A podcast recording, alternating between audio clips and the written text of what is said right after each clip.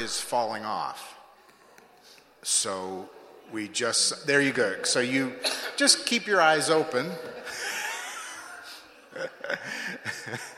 We don't even know when that happened. It must have just come loose in some way. It seems like it's still attached very well, but uh, so no feet stomping, no jumping. If you jump too high, you might hit it. Right. If if you happen to come forward or for prayer or something, it'd probably be best if you just stayed on the sides. So we'll we'll take care of that this week here. We'll get that down. So, hey, hallelujah. Things happen on this side of heaven, right? That's, I'm just always amazed that things keep breaking no matter what we do. Amazing, amazing. Well, I'm glad that we could be in his presence this morning, and I'm glad that he can ride into our hearts triumphantly, and we know exactly what's happening when he does. We don't, we're not calling him just a prophet this morning. We're not calling him just a good teacher. We're calling him King of Kings and Lord of Lords this morning. Hallelujah. Hallelujah. Let's stand together in his presence. Father, we just thank you so much that all of these years later, we do know what your entrance was into Jerusalem. We know what it meant. And we know that we are waiting for that second entrance to this realm when you come down and change us all into your glorious image. Until that time, we will call you King of Kings and Lord of Lords and worship you in that way. We thank you. We're going to praise you as we worship you in Jesus' name. Amen and amen. God bless you. We stand and lift up our hands for the joy of the is our strength. We bow down and worship him now. How great, how awesome is he. And together we sing. Everyone sing. Holy is the Lord.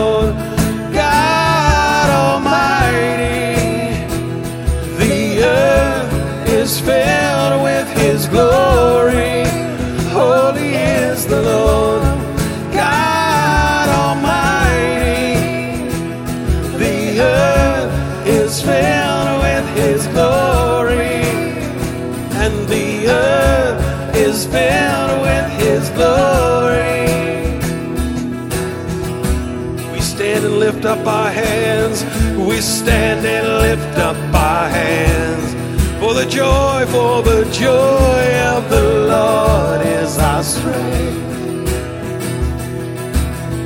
We bow down and worship him now. How great, how awesome is he. And together we sing. Everyone sing. The Lord God Almighty, the earth is filled with his glory. Holy is the Lord God Almighty, and the earth is filled with his glory, and the whole earth and the earth is filled with his glory. It's rising up all around. It's the anthem of the Lord's renown. And it's rising up all around. It's the anthem of the Lord's renown. And it's rising up all around. It's the anthem of the Lord's renown, and it's rising up all around. It's the anthem of the Lord's renown, and together we sing, and together we sing.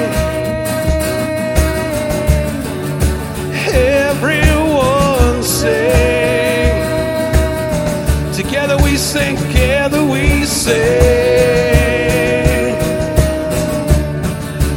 Every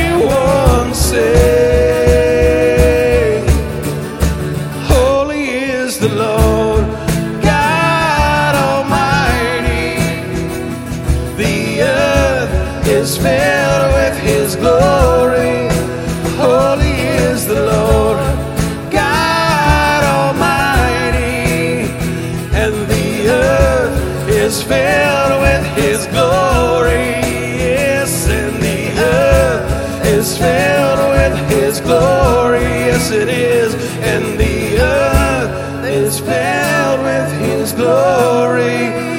Holy is the Lord God Almighty. The earth is filled with his glory. Holy is the Lord God.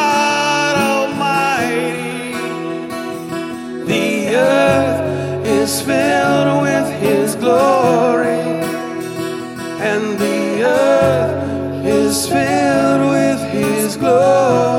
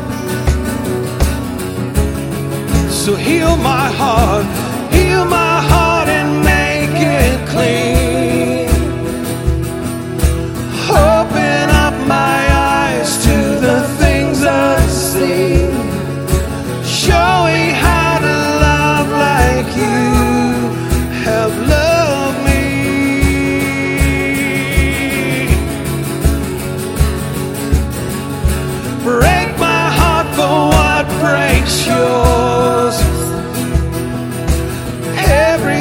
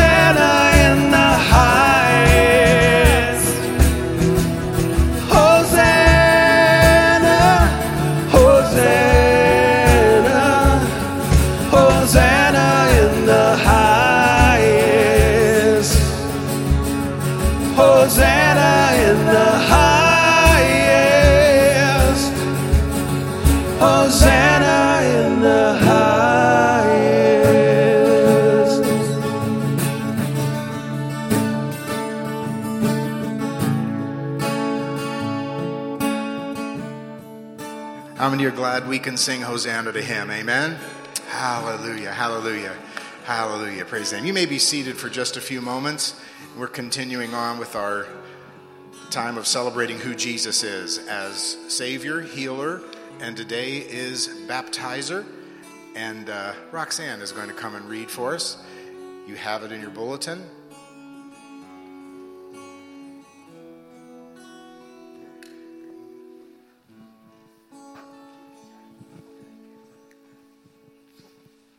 Celebrating Easter, Jesus our baptizer. Before he left earth, Jesus promised us that he would not leave us alone, but would send the Comforter. We know him as the Holy Spirit, the third person of the Godhead. Because of him, we are not orphans, but sons and daughters of the Heavenly Father. On the cross, the holy fire of God consumed Jesus as the ultimate sin offering. In his resurrection, Jesus then used that same holy fire to baptize God's people and sanctify them. Because of this, many other wonderful results follow. We have a greater power to witness as well as a closer relationship with God. We have access to the gifts of the Spirit to embolden and empower us, and we have divine power over Satan, the flesh, and the world. Truly, greater is he that is in us than he that is in the world. Let's read out loud together. As they met and ate meals together, he told them that they were no, on no account to leave Jerusalem, but must wait for what the Father promised, the promise you heard from me. John baptized in water. You will be baptized in the Holy Spirit. And when the Holy Spirit comes on you, you will be able to witness in Jerusalem, all over Judea and Samaria, even to the ends of the world.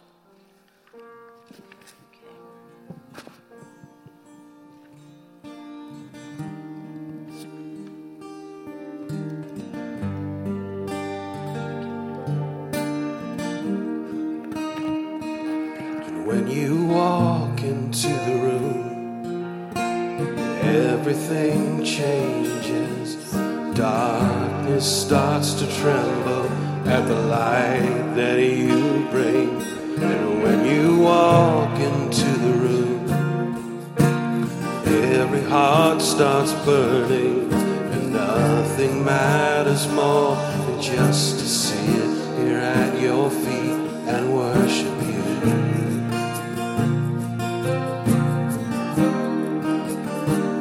We worship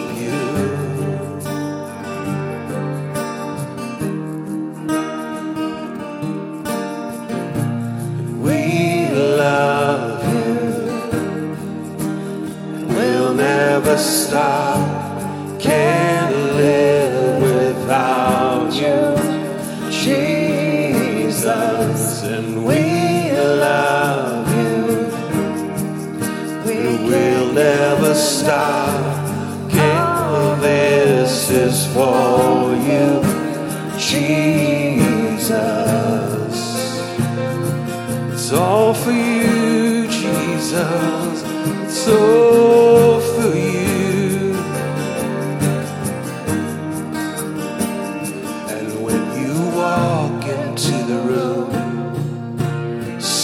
Starts to vanish, every hopeless situation ceases to exist. And when you walk into the room, the dead begin to rise, 'cause there's resurrection life in all you do.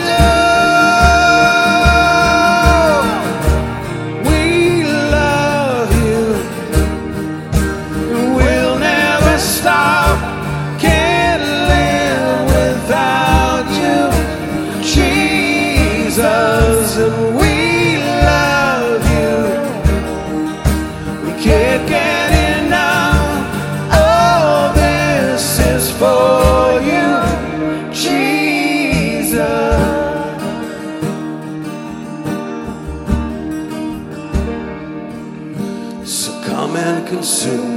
all we are.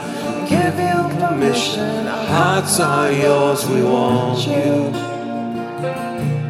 we want you. So come and consume, God, all we are.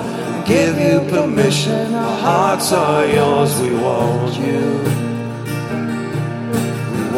you. We give you permission, God, so come and consume, God, all we are. We give you permission, our hearts are yours. We want you, we want you. So come and consume, God, all we are. We give you permission, our hearts are yours. We want you, we want you.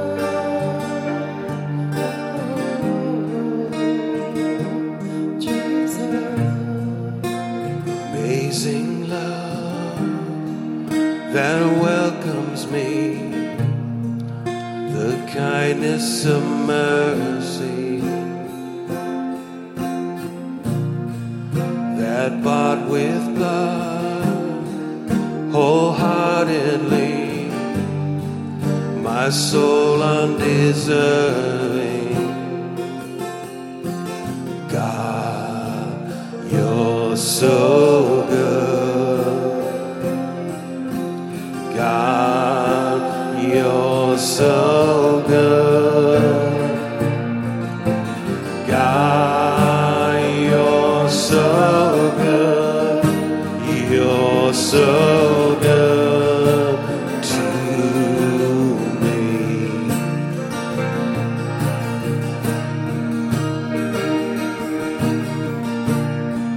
Behold the cross, age to age, and hour by hour, the dead are.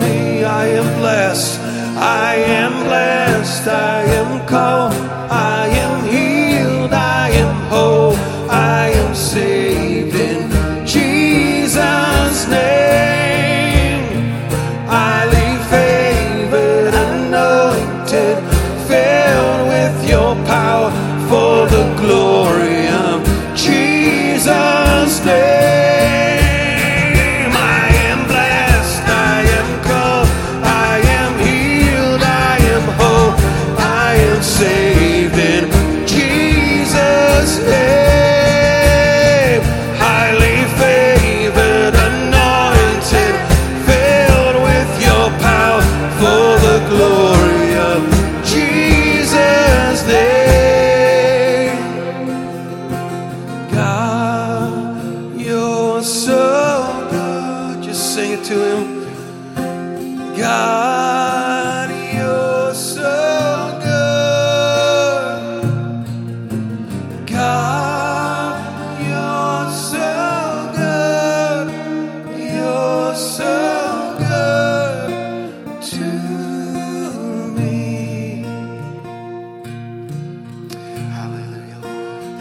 raise your hands to him one last time. Give him praise. Hallelujah, Lord. God, you're so we will good. Dwell in the land of the living, dwell in his goodness. God, you're so good, you're so good to me. You know, every one of us could take about an hour, or maybe two, or maybe five, and rehearse every negative detail in our lives. How many think you could do it in an hour? Not me. I'm gonna. It would take me at least a day or two. But you know what? We have the choice of doing that or rehearsing everything good that God has done in our lives. Right? It's our choice. It's our choice. Because God is so good. What a wonderful Father we have this morning. Father, we thank you so much that your word says that every good and every perfect gift comes down from the Father of lights, in whom there is neither variableness nor shadow of turning. We could depend on you to be good today and tomorrow morning and all week long, every day until you take us to be with you or you come back for us. You're that good. I pray that you would pour out your goodness. Help us to see that goodness as we're serving you. Whatever we might be going through, physical problems, emotional problems, spiritual problems, all we need to do is just look to the author and finisher of our faith, and you will perfect that which concerns us. And that's all we need to do. We praise you for your goodness, especially as we look toward Easter and what happened on that wonderful Easter Resurrection Sunday, where you displayed for the entire universe all of your goodness in one event. Oh my, what a wonderful thing it was. We praise you. We thank you for your goodness and your and the ability to worship you. In Jesus' name, amen and amen. Hallelujah. Praise the Lord. Praise the Lord. Give him one last praise. Amen. Hallelujah. Hallelujah. God bless you. You may be seated. Praise his name. Hallelujah. Hallelujah. Ushers, if you'll come.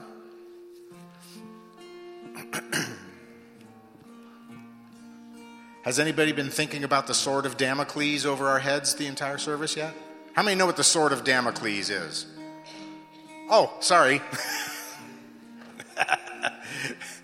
The ushers are right under the sword of Damocles right now. So we will pray real quick and let them take the offering because we don't want them to get hurt. We have an offering to take.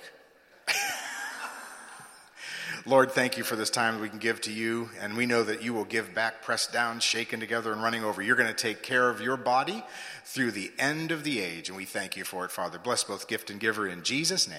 Amen and amen. Hallelujah. Hallelujah. The sword of Damocles, it was a mythical thing, right? That uh, there was a mythical character that always had a sword over him ready to kill him. So that's what that is. So for those of you who didn't know what that was? Hallelujah. Well, happy Palm Sunday to you. Uh, young people, you may be dismissed, and uh, I believe there is somebody in the nursery and kids program if you need that. And for the rest of us, you can open your Bibles to, I believe, Matthew twenty-one. There are several different versions of the triumphal entry. Oh, and just one one thing as well. We have a, a typographical error in the bulletin. The event that is a sort of a grassroots kind of thing, that is Wednesday, April fourteenth, not, not Sunday. So just so you know, you could read it and just change that Wednesday to a Sunday to a Wednesday. Matthew, the twenty-first chapter. uh Let me see here. Yes, uh, here we go. twenty-first chapter, right off in verse one, we uh, know this wonderful story of the triumphal entry. And let's just go ahead and read down through the opening eleven verses. Matthew, the twenty-first chapter. Now, when they drew near to Jerusalem and came to Bethphage at the Mount of Olives, then Jesus sent two disciples, saying, "Go into the village opposite you, and immediately you will find a donkey tied and a colt with her. Loose them and bring them to me. And if anyone says anything to you, you shall say, 'The Lord has need of them,' and immediately he will send them. All this was done that might be fulfilled, which was spoken by the prophet, saying, Tell the daughter of Zion, behold, your king is coming to you, lowly and sitting on a donkey, a colt, the foal of a donkey. So the disciples went and did as Jesus commanded them. They brought the donkey and the colt, laid their clothes on them, and set him on them. And a very great multitude spread out their clothes across the road. Others cut down branches from the trees and spread them on the road. Then the multitudes who went before and those who followed cry out, saying, Hosanna, blessed to the Son of David. Blessed is he who comes in the name of the Lord. Hosanna in the highest. Another, another uh, uh, quote from the Old Testament. And when he had come to Jerusalem, all the city was moved, saying, Who is this? So the multitude said, This is Jesus, the prophet from Nazareth of Galilee. I want to speak to you this morning about the triumph of Jesus, the triumph of Jesus. And this uh, this triumphal entry gives us a lot of wonderful little pictures, uh, several of them in particular. First, we see this wonderful upside-down kingdom of God, upside-down, backwards. We don't understand it in our natural mind. Behold your king on a donkey. I mean, maybe even a mule. Could we move up a step? Half donkey, half horse? An Appaloosa? Something? Some, you know, just a night? No, a donkey. Wonderful upside-down kingdom. Second thing we see, that the complete sovereign purpose of Jesus. Every step was planned and executed by Jesus, from the entry into Jerusalem to the Mount of Olives, which we'll talk about later, to the cross. It was all orchestrated perfectly by Jesus, our Lord and Savior. No surprises, no mistakes, no second guesses. Uh, he knew the donkey would be there. He knew the man with the donkey would be there as well. He knew there would be questions. He knew everything that was going to happen down to the minutest detail. And we'll get back to that in a moment. And then third, we also see this kingdom pattern. What a wonderful kingdom pattern we have here. That is service first, reward second. Service first, reward second. Humility first, exaltation second. We'll get to this a little bit later as well. Humility first, exaltation second. In the kingdom of God, to go up, you go down. It's the way it works in the kingdom. To ascend, you first descend. That's the way it works. Matter of fact, the word even says that Jesus, after the cross, he who ascended is also he who descended into the lower parts and led a host of captives out of captivity and gave gifts to men. So it's that pattern, upside down, yet planned by God, and that wonderful pattern that we have. So we're going to see Jesus entering like a servant, but we're going to see him at the end exiting like a king. So three quick points about this. We're going to see first the prophetic Jesus, then we're going to see the fickle people, and then we're going to finally see the wonderful authority that he has as King of Kings and Lord of Lords. So first of all, the prophetic Jesus that we have. This glorious entry into Jerusalem was referenced in Psalm one eighteen, Isaiah sixty-two, Zechariah nine, Zechariah fourteen. It's the fulfillment of thousands of years of Bible prophecy.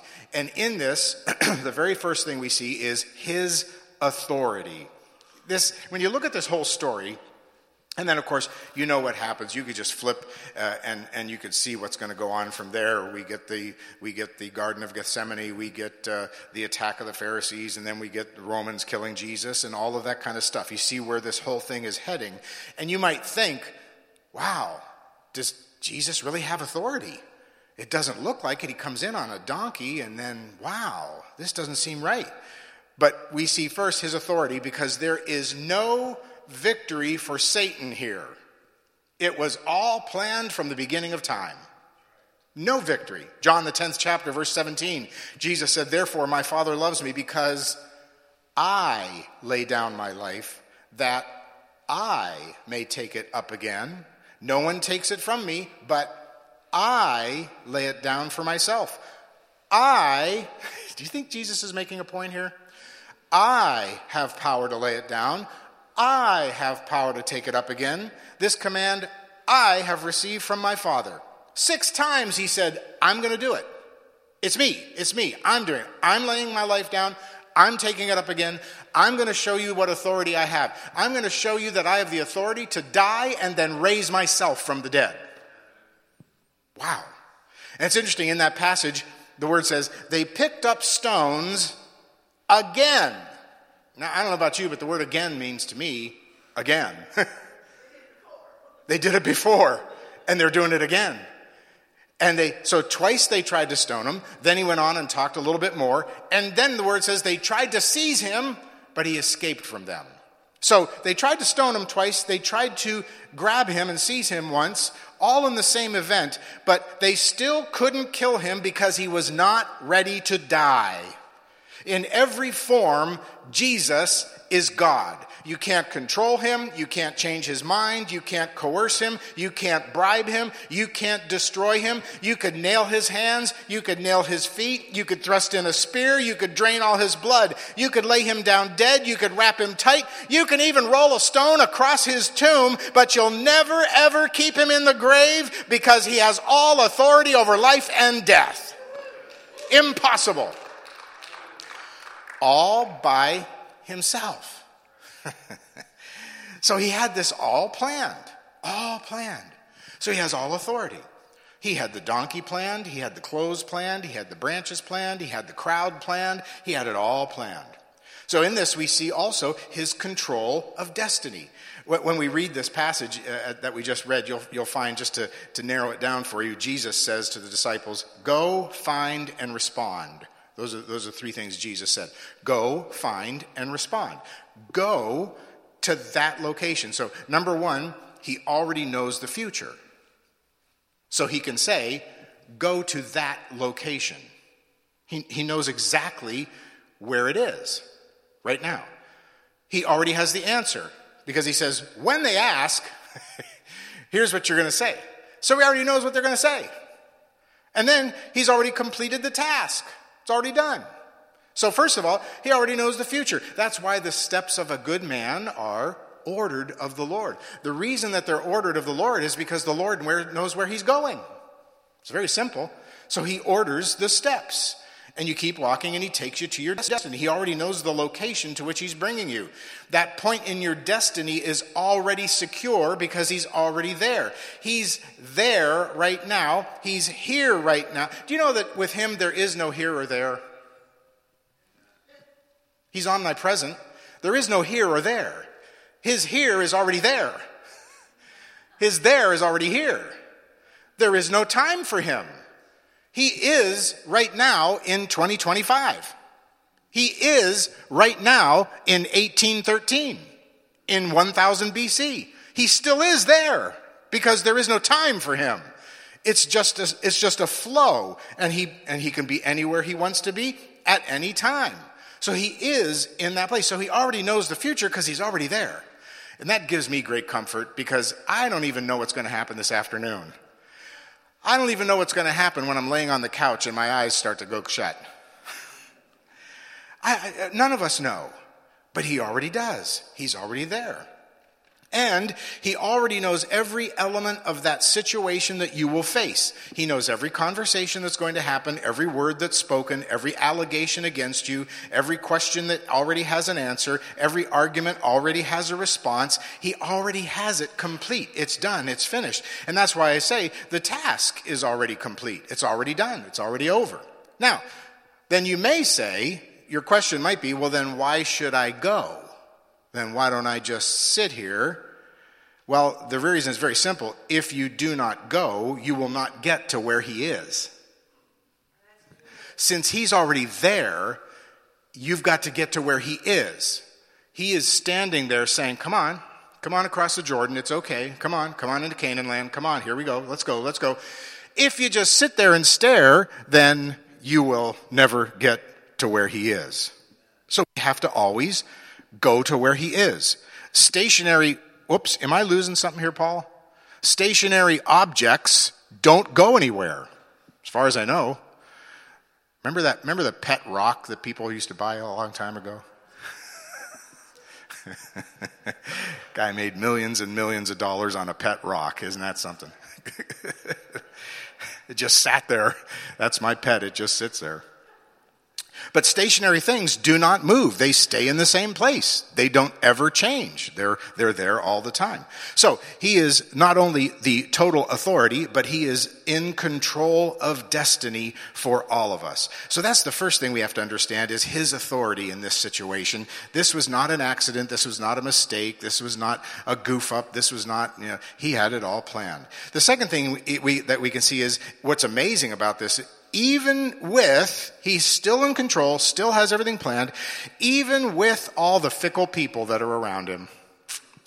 And I, and I hate to tell you this this morning, folks, but you're all fickle, and I'm fickle. We're all fickle.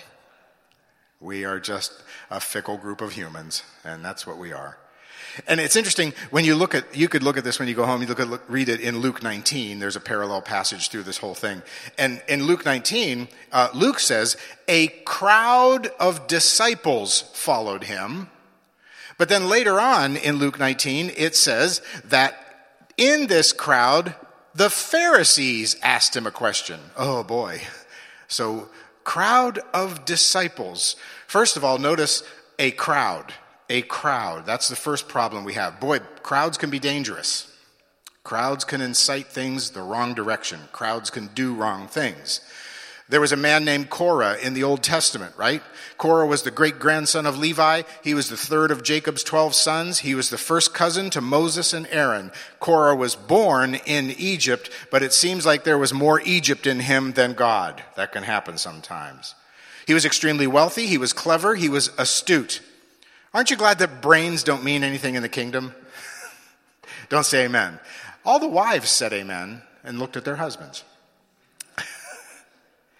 Brain, brains don't mean anything in the kingdom. Here was a very smart guy, very intelligent man. He was a, he, he he had experienced the miraculous exodus from Egypt, right? He saw the parting of the Red Sea. He saw Moses receive the law at Mount Sinai. He saw it all. But this man was not a humble disciple, was he? He was a self-promoter. He had a better idea. Don't you love people that always have a better idea? Oh, my Lord. Just amazing. He was a self-seeker. He was a God-rebeller. But mostly, he was a crowd-gatherer. Oh. And he gathered a crowd around him. Boy, didn't he?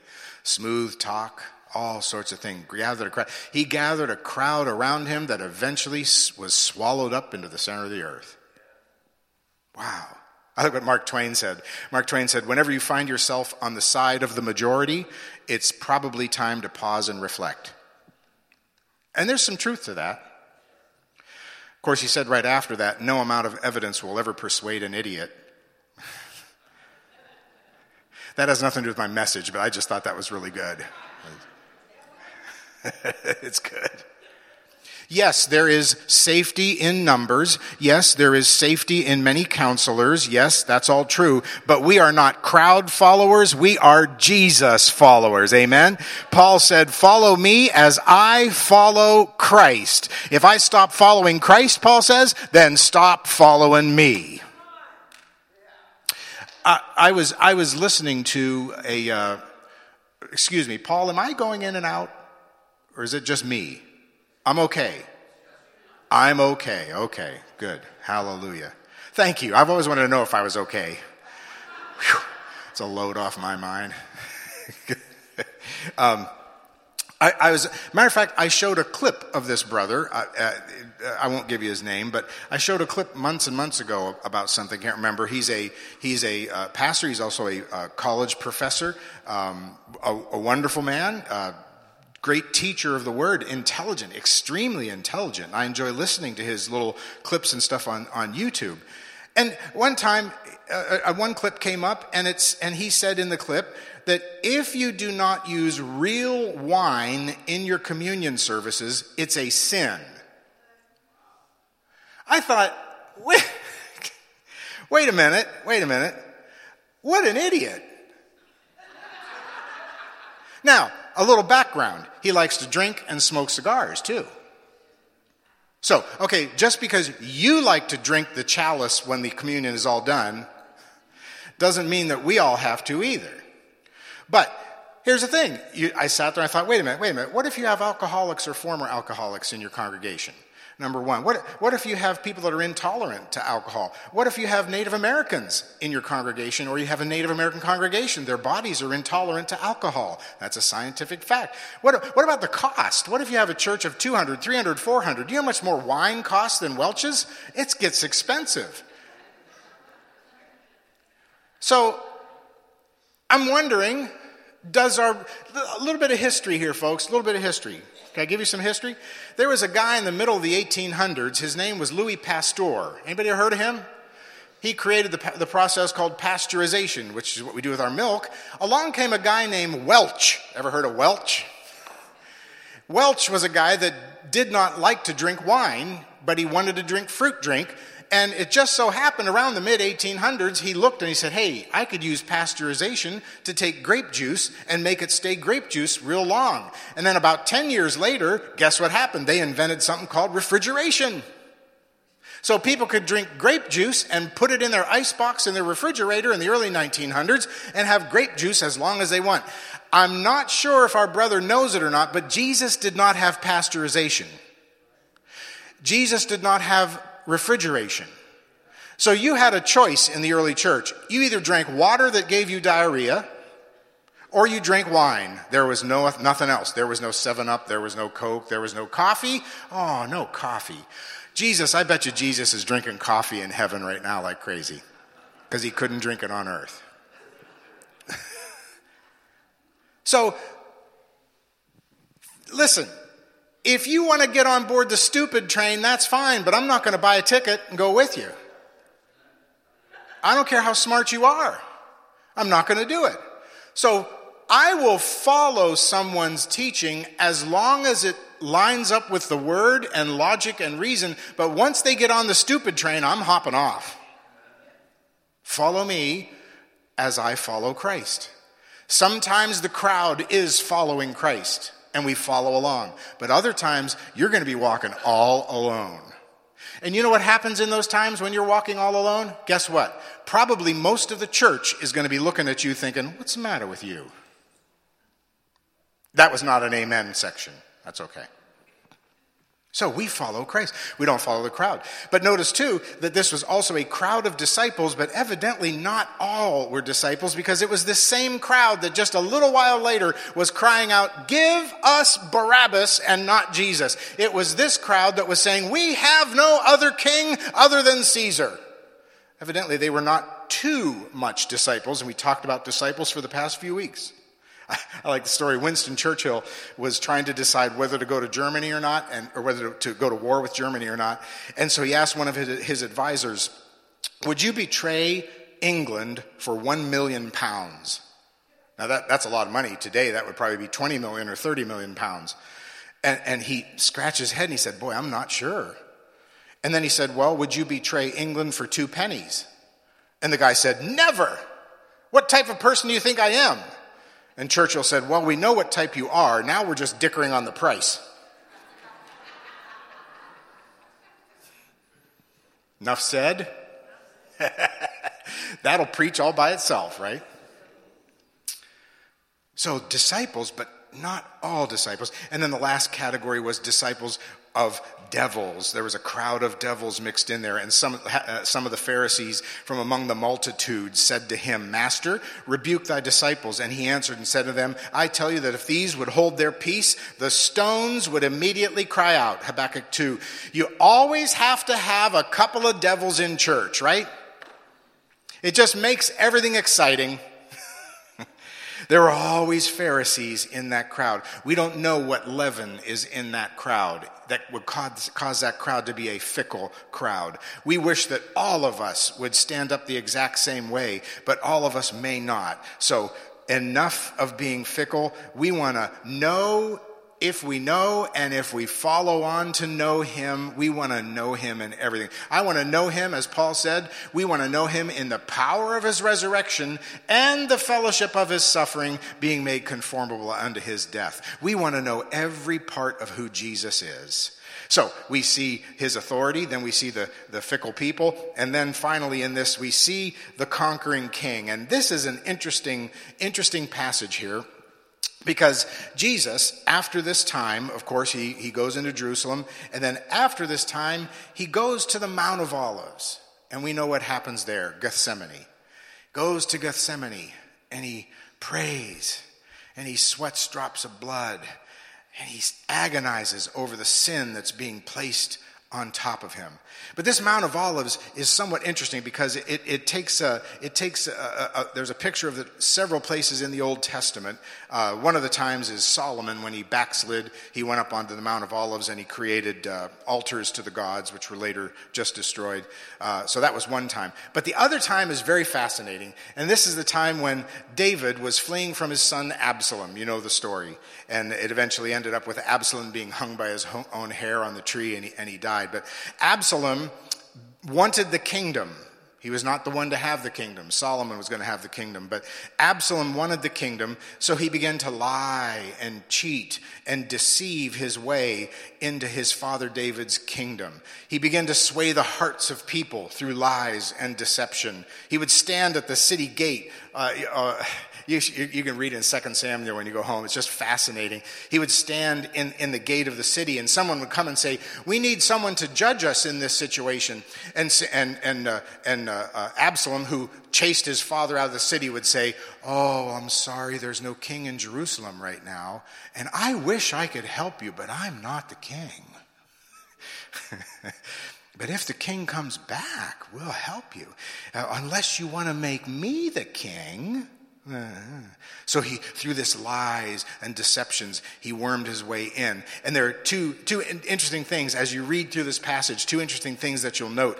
Absalom in Second Samuel was never called the king of Israel, and David was almost never called David. He was called the king every time. That shows me something. That tells me that in spite of what was happening in the world of lies, God's truth remained that David was king. In the same way, in spite of what looked like in Jerusalem, in spite of the donkey, in spite of the mock trial, in spite of the lies, in spite of the cross, in spite of a dead Jesus in a tomb, Jesus was and still is the King. Hmm. For in that he put in subjection all things, the writer of the Hebrews says, under him. He left nothing that is not put under him. Yet we do not see everything put under him, but we see Jesus. In other words, no matter what's happening in the world around us, no matter how confusing it looks, we see Jesus. We keep our eyes on him. But back to the story, because it's interesting. So David had to flee. He had to flee for his life into the wilderness. And as he fled into the wilderness with some of his most trusted men, the word says that he ascended the Mount of Olives and wept while he went up. And when he reached the top of the mount, his head was covered and his feet were bare. And at the top of Mount of Olives, David wept and worshiped. Have any of you ever wept and worshiped? Have you ever been so troubled in your spirit that you groaned in agony, but yet sometime, somehow deep inside there, there was a worship as well? You didn't understand it, but you wept and you worshiped. You felt the despair, but yet you felt the hope. And you wept and you worshiped. As he wept and as he covered his head, there came a man to him named Ziba, Z I B A. And Ziba came to him with two donkeys. Anybody get the parallel yet? Donkeys coming to the mount. Two donkeys. Boy, evidently, God uses donkeys a lot. Aren't you glad God uses donkeys?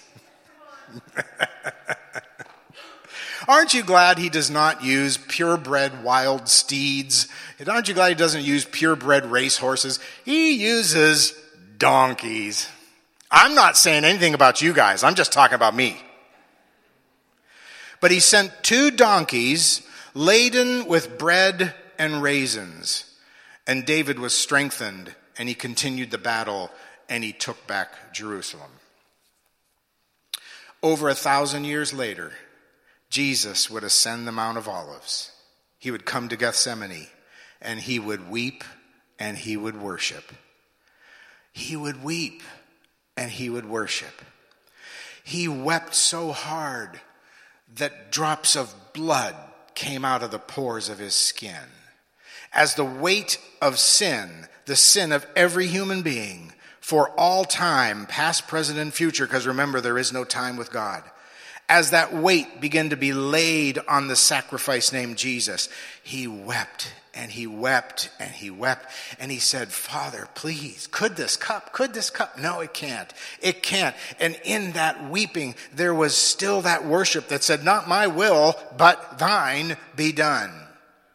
But this time, this time on the Mount of Olives, whereas the first David had two donkeys laden with food, this time the second David, the second king, God did not send a Ziba this time, but God sent Judas. And Judas kissed him on the cheek and sealed the fate. Unlike David, Jesus did not escape.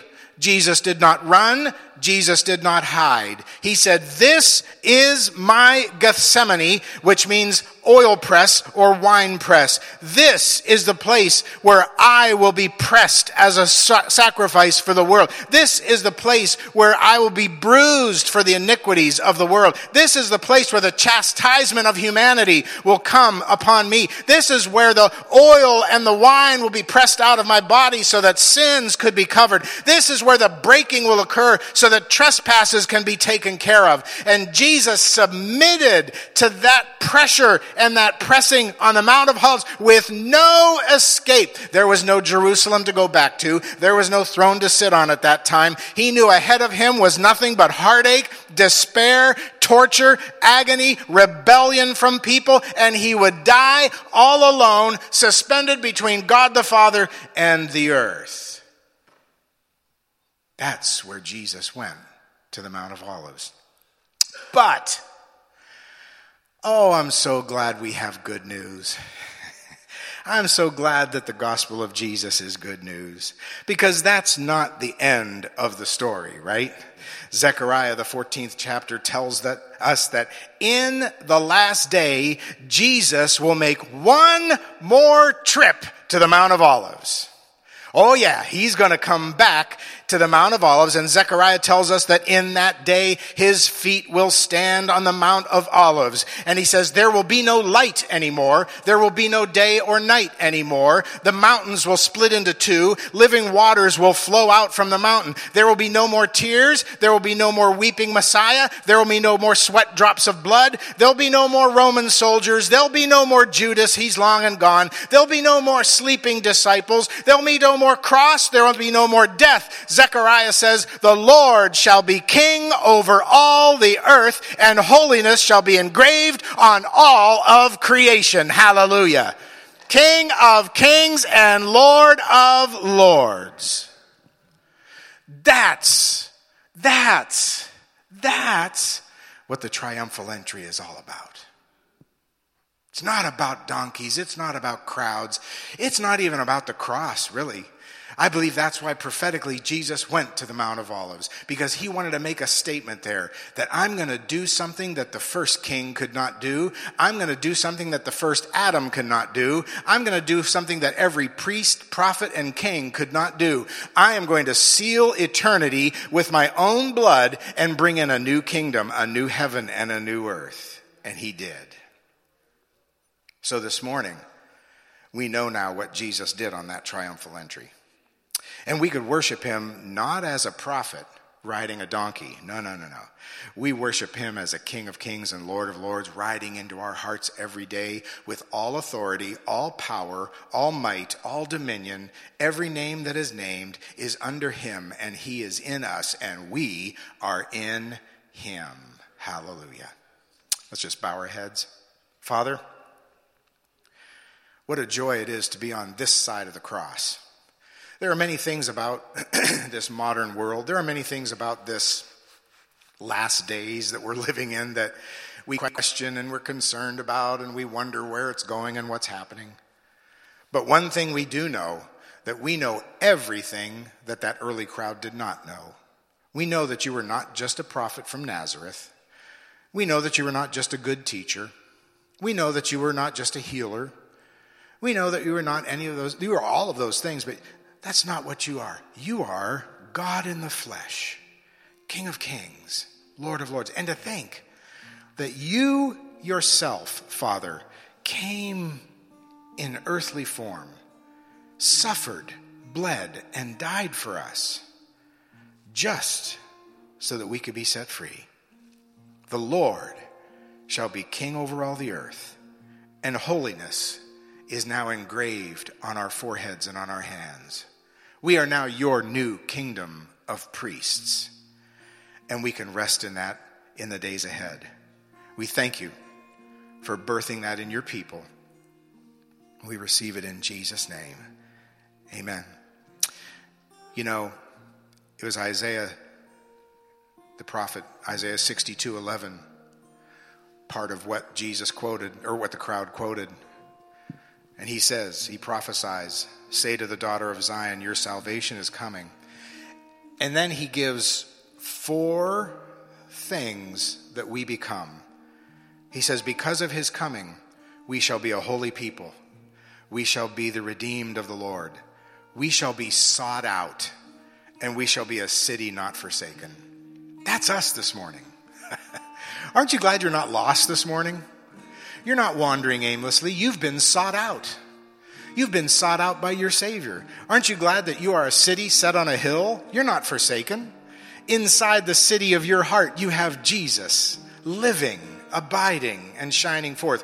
You are a holy people. Peter says it, doesn't he? You are a holy nation, a holy people, God's own peculiar people, called out of darkness into his glorious light. We are the redeemed of the Lord. Hallelujah. All stand to your feet. And if you believe, if you believe that you're the redeemed of the Lord, give him praise right now. Could you do that? Give him a clap offering. The redeemed of the Lord.